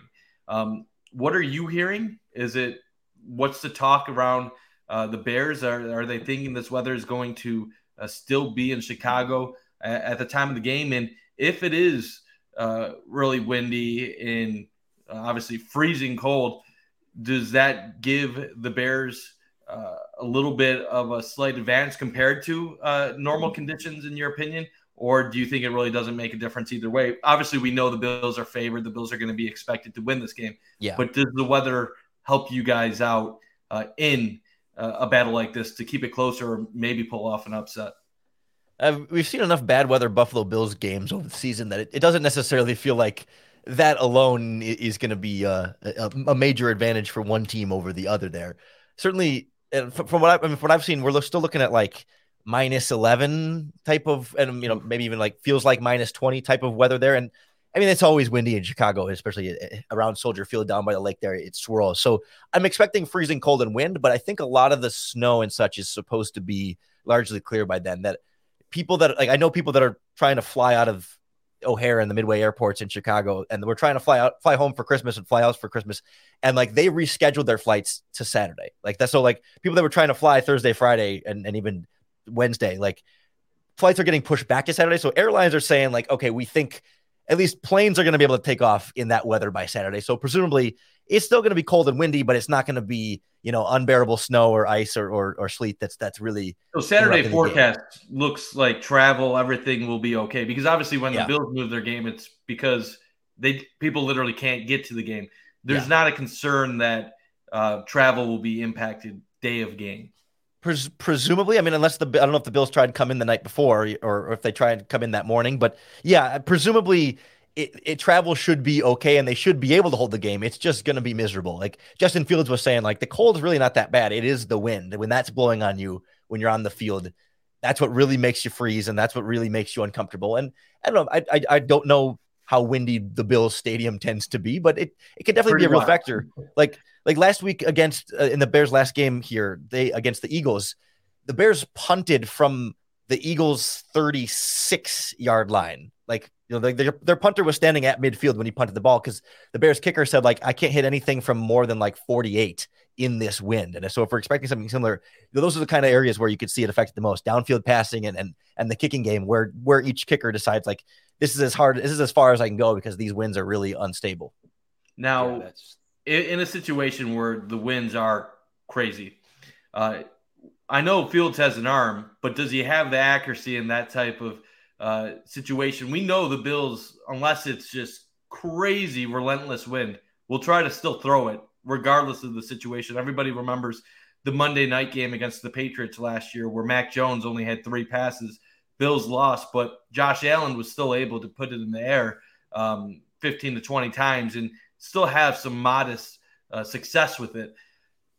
Are the Bears going to be able to throw the ball at all? I know they don't they don't like to, but are they going to be able to throw the ball at all in high winds? And if it does come down to a game where it's run against run, are they going to be able to get it done in the trenches, both offensive and defensively, to be able to stop the Bills and, and win a, a battle of the the lines? Yeah, so it's interesting for the Bears because they have they, were in a, a similar situation early this season. I mean, it's, it wasn't snow, but week one against the San Francisco 49ers, they were in uh, um, I mean, people were calling they were calling it a monsoon. I mean, it's not a monsoon, but it, incredibly high winds and high rain. Where the I mean, the whole field was just a, a, giant puddle. That and at the end, when the Bears actually won that game, which is crazy when you think back on it, the Bears beating the 49ers this season. When you see how those two teams have gone since then, you know, Justin Fields famous. There's a big picture of him sliding like almost doing a snow angel, but like sliding with his arms extended like Superman, like through the end zone and, and towards the, the stands. The whole team went over and did that and had planned that out. And like you look back at that game Israel is 5,690 miles away from the U.S., 11 hours by plane. Hate travels faster. In a comment, in a post, in a second. Jewish hate is up 388% in the U.S. Black hate, Muslim hate, and Asian hate are up too. When one hate rises, they all do. Let's stand up to all hate together. Share and wear the blue square from standuptojewishhate.org. Looking for health insurance coverage? Medical Mutual's individual and family health plans have you covered with $0 select preventive drugs, $0 on-demand telemedicine, a wellness rewards program, and access to thousands of healthcare providers located throughout Ohio. Plus, most plans include MedMutual Pet, a pet wellness service at no additional cost. You also may qualify for subsidies that can be used to help pay your monthly premium. Visit medmutual.com slash enroll ACA to find a plan today. It wasn't a prolific passing game by any, from, from Fields by any reason, but they did get some deep shots even in that game. I, I pulled up the numbers quick from PFF. His deep attempts, he was three of six for 91 yards and two touchdowns. Like they weren't tight window accuracy throws. I mean, one of them was another one of those busted coverage plays where Fields gets out of the pocket, rolls to his left, and looks and sees Dante Pettis. There's not a, a there's not a defender 20 yards near him. Like he just he kind of leaked out to the backside of the play. Fields chucked it like straight, like basically punted it, arm punted it as high as he could. Pettis like puts his like comes under like a punt, like catches a punt, and then runs into the end zone untouched because there was just no one near him. But he was able to find opportunities to get the ball downfield. You're not going to see him have, you know, pinpoint accuracy balls downfield in this wind, but if you can find any way to get these receivers open, if you know if the Bills secondary has some kind of coverage bust or some kind of mistake where somebody follows somebody that they're not supposed to, or somebody bites on Justin Fields' legs and his rushing threat, there can be some of those opportunities in there. Like you said, Fields does have the arm strength. He's not a he's never been a pinpoint accuracy guy. And that's why you go get a guy like Chase Claypool who's six four and has a big catch radius, so that in theory you don't have to be pinpoint accurate, but Claypool hasn't been stellar at those like contested catch plays so far this season either. So the wide receiver talent is probably going to be a bigger factor than than the uh, the wind itself limiting the Bears uh, passing in the offensive line and wide receivers. I should say. I think I'm more concerned about them than the actual weather conditions. You got into it a little bit, but I wanted to ask you, like the Eagles game, how did they keep that close? They kind of disrupted them for the majority of the game. Obviously, Jalen Hurts, you know, leaves the game with an injury, um, you know, going into this week, but, you know, kind of played through that. I mean, I guess you saw Justin Fields off the field, I guess, cramping uh, going on in his situation where he didn't receive his IV. Uh, I guess he's going to receive it going forward, um, uh, you know, for hydration purposes. Now, look at that game. The Bills, very similar. Bills are the one seed of the AFC, Eagles are the one seed of the NFC. Uh, the Bears, I mean, that's a brutal stretch, but you know, yeah. good learning experience. Like seriously, like really good for the team to play. So tell me about what did they do right in that Eagles game to kind of keep that close? Obviously, the Eagles did end up pulling it out. Miles Sanders did nothing. 32nd overall DVOA defense that the Bears had now 31st. So they, you know, ticked that up a notch. Yeah. Um, so tell to me about what they did and a little bit about the Bears defense before we kind of get your prediction of this game.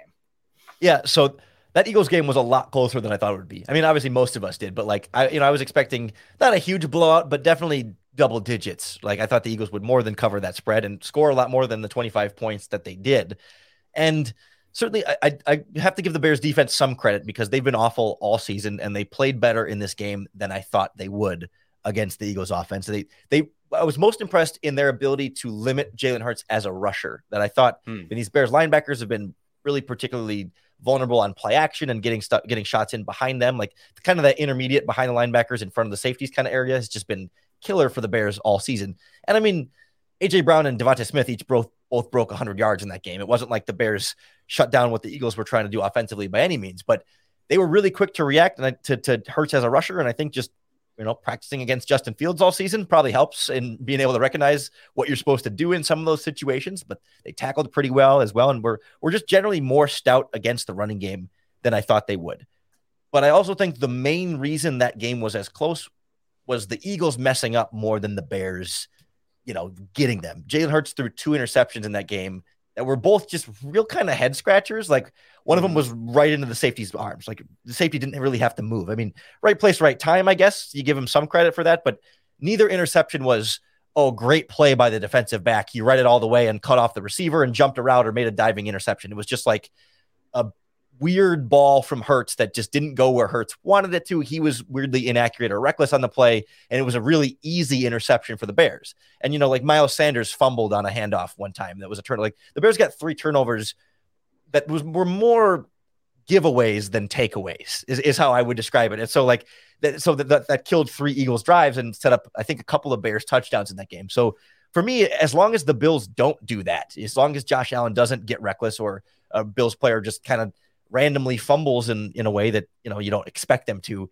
I, I don't expect a game like this to be nearly as close. And uh, like I said, unless the Bills get in their own way, that that's what it's going to take for the Bears to be close again. Hmm, that's fair enough. Do you now? I got to ask you about your mindset as you approach the Bills game and in your last three weeks in general.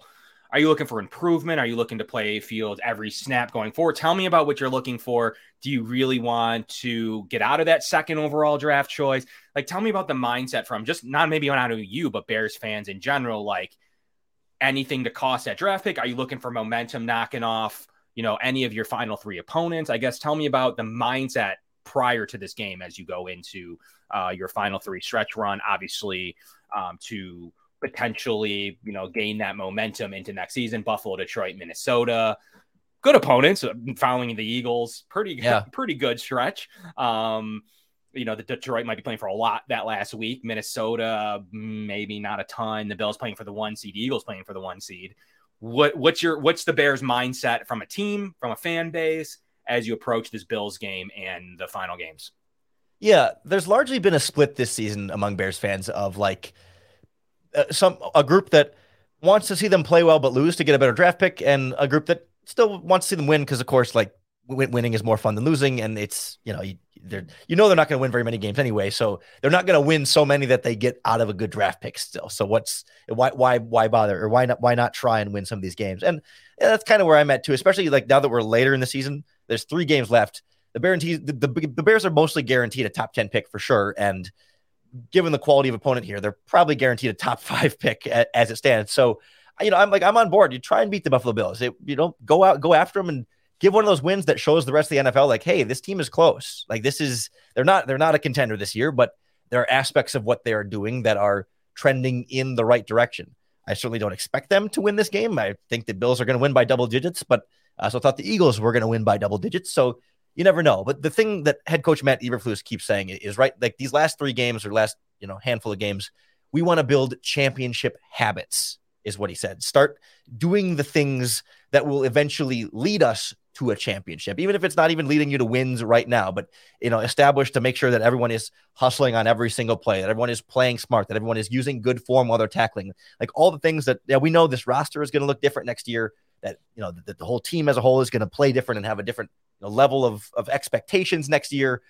But at least start doing the things that you'll need to be doing then also, and get that get those habits and that culture and everything established over these last few games, and try and win as a result. And at least in games that you lose, can you look at it and say, yeah, this team got better. This team, you know, is making progress in these areas and doing the kind of foundational things that are going to be important. And you just look and say, well, we just don't have as much talent as they do. So it, at some point, talent wins in the NFL. As much as you want to coach uh, coach everybody up and do all the things right, some plays Stefon Diggs is just going to be better than Kindle Vildor. It's just that's just a reality of what both teams have, and there's nothing the Bears can do about that if your guys are just better than our guys. So I think that's kind of where they're looking at. It's just saying like, what what can we do that's positive while still trying to win these games? And you know, if you happen to also get a better draft pick too, that's that's certainly not going to hurt.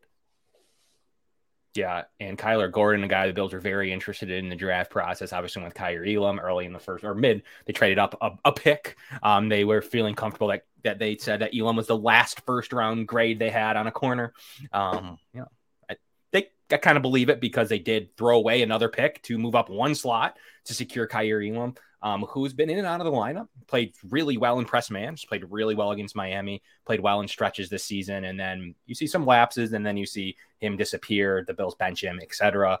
Um, expect to see him this week against the Bears, maybe based on this game flow, game script. I want to see him in this game, but Gordon was a guy really highly regarded by the Bills in the process, and you know obviously they went a different direction. We expect to see we see him playing more. Is he expected to maybe? You mentioned maybe not seeing Diggs. Will, will we mention seeing him on David Gabriel Davis? Like what will we expect to see from him? How have you you liked him? And kind of looking at that draft, you know, pool. Are you getting a lot out of that? You know, you had a lot of picks, maybe not a first round pick, but let's kind of sum that all up for us. Yeah, Kyler Gordon really struggled to start the season. You know, I mean, they yeah. So they they they decided to make him more of the slot cornerback early on, and and so the way the way the rotation works now is basically in base defense with when you have when they have all three linebackers in the field, it'll be Gordon and Jaylon Johnson on the outside when everyone's healthy. Um, then they go to nickel, they'll move Kyler Gordon into the slot, and then bring their third cornerback Kindle Vildor to come in and play on the outside. Now Vildor missed practice on Tuesday with an ankle injury, so we'll we'll see if he's available to go or not. But regardless, like they'll still do Gordon on outside and base and slot in nickel.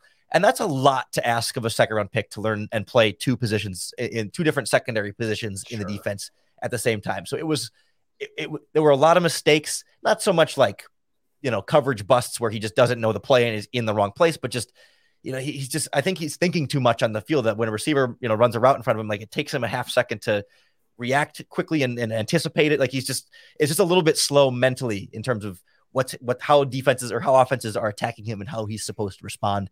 There's been progress. It's still not like where you would hope.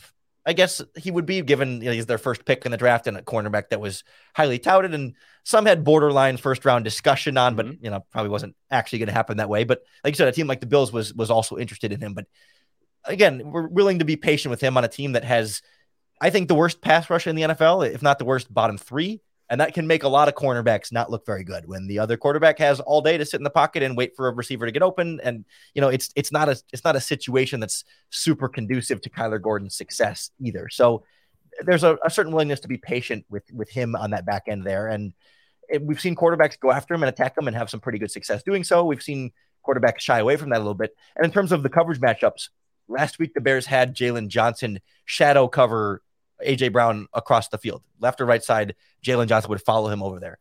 We'll see if I'm, I'm sort of expecting them to then do it against Stefon Diggs as well. The way it would work is Jaylon would not go into the slot though. So anytime they put AJ Brown in the slot, that was Kyler Gordon. So I, I'm guessing that that's the approach we'll look at for Stefon Diggs, where anytime Diggs is on the outside, Jaylon Johnson is following him either side of the field. When Diggs goes in the slot, it's going to be Kyler Gordon. So we'll, we'll see. I mean, they they haven't done that for every big time receiver. It's kind of been you know selective on when and when and where they want to do that. But I think a guy like Stefon Diggs merits it, especially just nothing against Gabe Davis and uh, Isaiah McKenzie and stuff, but there's a little bit of a gap there that I think the Bears were going to mm-hmm. be significantly more worried about about Stefon Diggs. I was, I was a little surprised they did it against the Eagles because Devonta Smith has such cachet as well and was a 125 yard receiver in that game too. But pick your poison on how you want to try and cover these really good offenses. Yeah, for sure. And kind of tell me about, you know, lastly here, what do you think the Bears defense needs to do to slow down the Bills? And then we'll get kind of your your score prediction on this thing. So what do you think that they need to do? Can they do it? Um, I know you mentioned their historically bad defensive pass rushing stats. Um, and give me, I guess, in that, give me an injury roundup. Are we expecting to be missing some play? You mentioned a couple throughout the show. Are we expecting to be missing? I, I saw the injury report, a lot of DNPs on there. Um, are they more conservative with these? Are they more aggressive? Um, Bills are really conservative. They, they, they quite frankly will, will sit guys in these situations, even going for the one seed. How about the Bears? Do you expect to see some of these DNPs? Um, do you and then kind of how can they slow down the Bills, and then we'll get your score prediction. Yeah, there's if there was an easy way for this defense to slow down the Bills, everyone would do it, right? So there's not a, especially when there's a, a lack of talent on this end. The Bears have tried everything to get this pass rush going. They've tried moving their three technique defensive tackle out to defensive end and going with some heavier rotations. They've gone put defensive ends inside. They stunt. They'll put you know the they'll do boss fronts. They're big on same side. The three guys all on the same side. They'll blitz cornerbacks, they'll blitz linebackers, they'll blitz safeties, they'll drop eight in coverage. Like I've seen this defensive coordinator attempt everything in the book that I can think of that like what like what else could you do to try and get a pass rush going? And it really just none of it works. I think last week against the Eagles, they blitzed Jalen Hurts 11 times, and I think PFF had him with one pressure on those 11 blitzes. Like it just doesn't, no matter what they Yeesh. do, it just it just doesn't work. So yeah, it's it, it's it's rough, and there's not a, like I said, it's going to take Everroot dog supplements can help keep your dog feeling their best every day. Ever playful. Ever curious. Ever thriving. Visit everroot.com to learn about supplements that can help with your dog's unique needs, from multi-benefit to skin and coat to hip and joint, because every dog deserves to feel their best. Everroot dog supplements, powered by Purina. It's the Smucker's Uncrustables Radio Hour with round, soft, pillowy bread filled with delicious PB and J. Here's your host, Uncrustables. Caller on line three. What's eating you? No one. Crust, is that you? Ugh. Uncrustables are the best part of the sandwich. Sorry, Crust. Josh Allen trying to throw a ball into the wind that I mean, obviously he's got as big of a cannon arm as anybody, but making some kind of mistake on his own, forcing a pass that he doesn't need to, or fumbling somehow, or a, a, a ball, a receiver fumbling after the catch, or a ball carrier getting hit too hard and fumbling. I mean, that's the kind of thing it's going to take for this Bears defense to to to try and slow down the Buffalo Bills. That's that's what it took against the Eagles, and it's what it's taken against any kind of good offense they've played this season. Doesn't help that the injuries are, are piling up there. Yep. You know, they just put their linebacker Jack Sanborn on injured reserve. He was an undrafted rookie free agent, but playing really, really well and an instant fan favorite for Chicago fans. I mean, we we love you know hard hitting white linebackers in Chicago. That's kind of the that's kind of the history of the franchise there. So uh, you know it, they're they're they've got backups in at linebacker with them. They got no one consistently on the pass rush. And if you know if Kindle Vildor is injured at, at the outside cornerback spot, he missed practice with an ankle injury, then they'll put an undrafted rookie free agent uh, Jaylon Jones in there, two Jaylon's at, at the cornerback spots. But he's an undrafted rookie free agent and, and not a Sanborn level UDFA. So he's just he's just not very good. The Bears have also been pretty conservative with, with in terms of playing guys. If they don't practice all week, they're probably not going to play. Uh, they've got a couple guys with an illness right now that I'm expecting to be able to go out there, um, including Justin Jones, their defensive tackle. But Jaylon Johnson's full full participant on the injury report, so he should be fine. And of course, Eddie Jackson is on injured reserve as well. So it's it's a banged up group, but I don't think they're going to be like drastically more banged up than they already were last week. So you're looking at largely the same kind of group, and then they're going to need the Bills to help them out to make some of those stops on their own. some penalties would go a long way too. Some yeah. holdings and some false starts, they'd really appreciate that. Yeah, those those do go a long way. The best way to, to stop Josh Allen is still dropping that cover two shell, make him make decisions. The number one quarterback in the league, getting pressured in in with his pressure statistics, really strong uh, when he has to break the pocket, break contain. Uh, you just don't know what he's going to do. So I still like the more conservative. Don't blitz him. I still like the more conservative game plan of let him, like you said, let him make his own mistake if he does. He wasn't going to anyways. So make let's see if he yeah. does in this specific game. It's December now. We won't expect it anymore. Uh, you know, there's not any margin of error. This is a big game for the Bills. Like you would, you it, it's funny. Um, you know, they can rebound if something negative happens here, but uh, it's definitely a situation to where they're looking for the one seed. They want to make through sure people come through the weather in Buffalo, and, and yeah. Mahomes has to finally play road playoff games. Uh, and this is this is this is this is part yeah. of it. Like this is this is part of what would make Mahomes play road playoff games. The Bills taking this game very seriously. Um, and one that they want to come out with a victory in. So, and, that and that's one thing about the Eagles last week is there was there was talk even before the game, like would the Eagles be overlooking the Bears because they've got the Cowboys this weekend in a huge divisional game for them and True. their playoff seeds. You know, would, would they kind of go in this Bears game saying, "Oh, well, they're three and ten. Like, not. I mean, not that teams really like they're not going to not prepare for the Bears, but maybe they wouldn't be as dialed in for this game, knowing what was going to be next. And for Buffalo, I think it's going to matter a bit more to them than maybe what Philadelphia thought and they're way they're way ahead too. Like they have a few yeah. games in hand that they could kind of overlook it. In fairness to them, they kind of built that um, that criteria up. Bills dropped a game against the Jets earlier this year. Uh, Vikings on a crazy you know backward hail mary slash fumble at the goal line, trying to to kneel on the ball. Um, yeah. So those are your mistakes you're talking about there. Bills had that game in hand. Couldn't get out of their own end zone to kneel on the ball. So they've seen those situations play out before. So they've kind of traded in their margin of error. They will take this game very seriously. With a similar scenario, though, most people are counting Monday Night Football next week, Bear, uh, Bills, Bengals for potentially what could be the number one seed in our conference. So, uh, but in this case, the Bills don't have the room of our error to to uh, make those mistakes. So I do think they'll come in prepared. Lorin, I really appreciate you coming on the show today. Thank you so much for giving us 45 minutes here talking Bills. I know you have crossovers with Joe Marino and the Locked On Network. Why don't you tell us where we can find you? And lastly, I'm going to need you to throw down your final score prediction here on the Going Deep podcast. Oh boy. Well, uh, well, first of all, yeah, I really appreciate you coming or having me on. I'm happy to do it, and and I was, always love talking football. There, um, do sure. the Locked On Bears podcast five days a week, and I'm on Twitter at Cox Sports One. As far as a prediction for this game, you know, it's it's so hard because of how because of the weather, right? It's like the Bears have been in a lot of high scoring kind of shootout because their defense isn't very good, but Justin Fields finds ways to score points.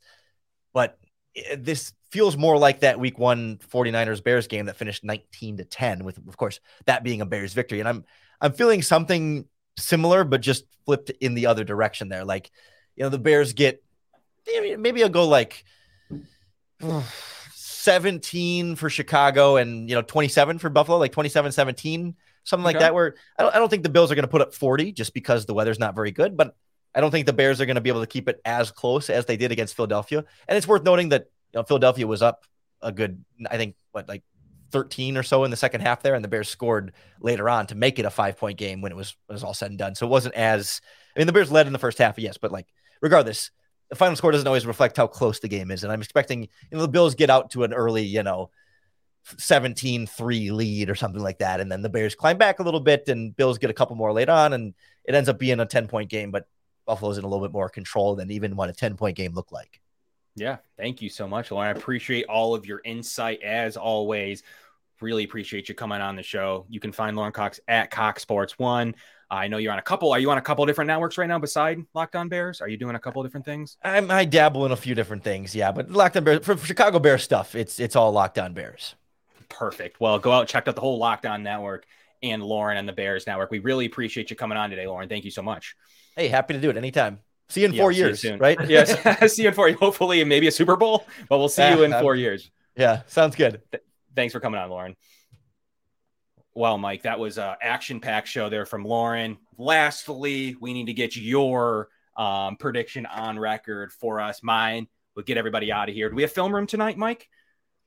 I'm not sure. Uh, that, that's a good question. I can we might- check that out. we out. might have film room later here. I'm not. I'm not exactly sure if they'll be airing, but you can check that out here on the Cover One Podcast Network. If so, if not, check out all the wonderful shows and watch out for. Please check out our One Pass Looks like we subscription. do have a film room today. Uh, so yeah, that's Okay, going to cool. be coming up next. coming up right after our show, right after we we uh, bounce. Uh, so make sure you tune into Eric Turner and the Film Room crew on the Cover One uh, uh, podcast network. Mike, give me a score prediction, and and lastly, two guys, please one pass. Get an awesome shirt, amazing Slack channel. If you're sick of Twitter, sick of the Dolphins burner, sick of every other fan base, get onto One Pass. Great subscription to get you Slack, an amazing community to talk sports. Um, you can do whatever you need to do uh, throughout the process. And it's a really cool community. Fantasy sports, we talk bets, we talk games, we talk insider information, you know, everything. Get out there and check out One Pass subscription today. Uh, it's get a lot for it and a, and a really cool shirt to boot as well. So coming up next, like I said, the Cover One Film Room with Eric Turner and crew. Mike, give me a score prediction. First, I'm going to double down on what you just said. Subscribe. Great Okay. articles on Cover One. You got Greg Vorse, former uh, Spectrum sports anchor. You got Uber Hans. Uh, tons of great written content uh, that you can't find in the traditional media. Plus, access to all of our our shows. The Slack channel is something else. Uh, there's some interesting conversations. If you're someone that doesn't go on Twitter, or Facebook, and you want just a community of Bills fans, our Slack channel is a tremendous place to talk Bills football, similar to uh, what you guys do during our live comments uh, during our shows. Um, as far as a prediction, I was about to go 30 to 13, but then I think uh, I let Lorin maybe talk me into a little bit more conservative approach.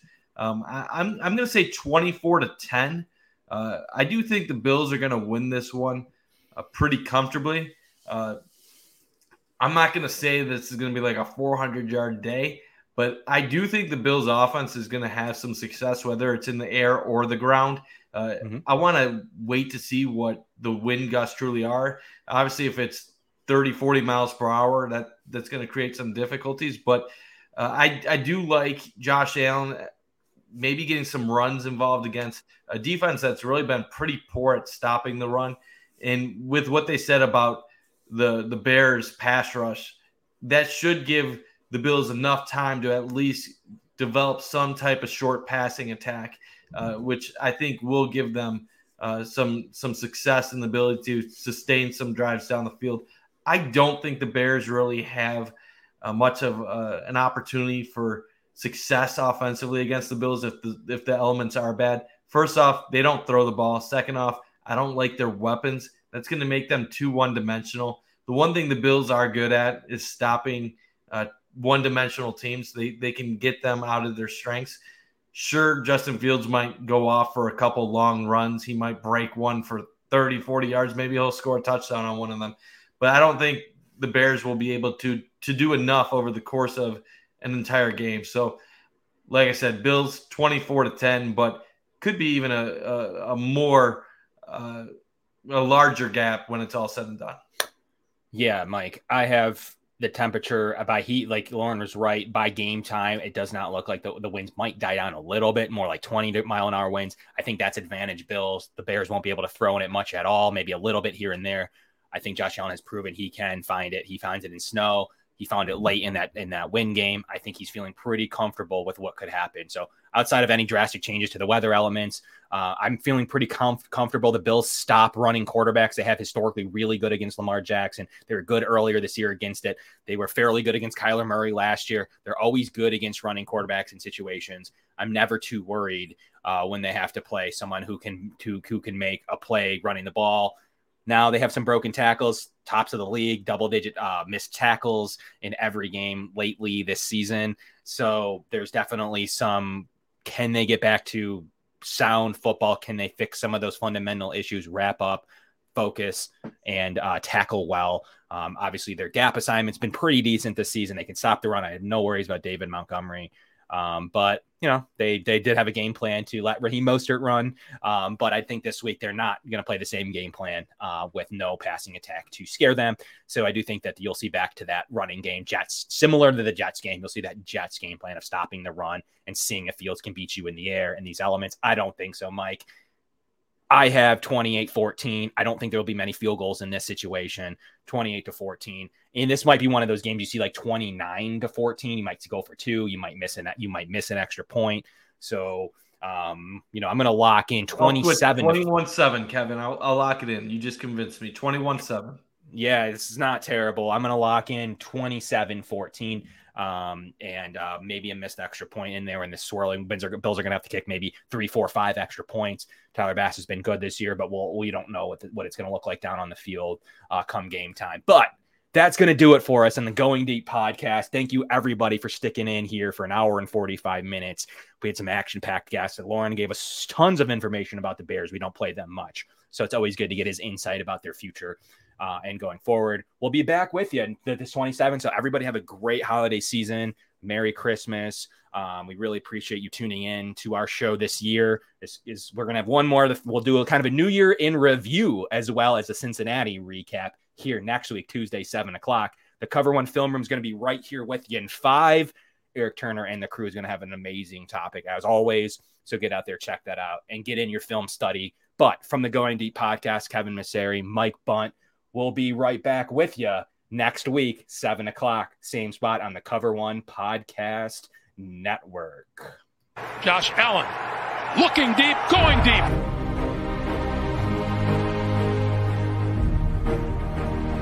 To me, talking about the Bills, what else would you rather be doing?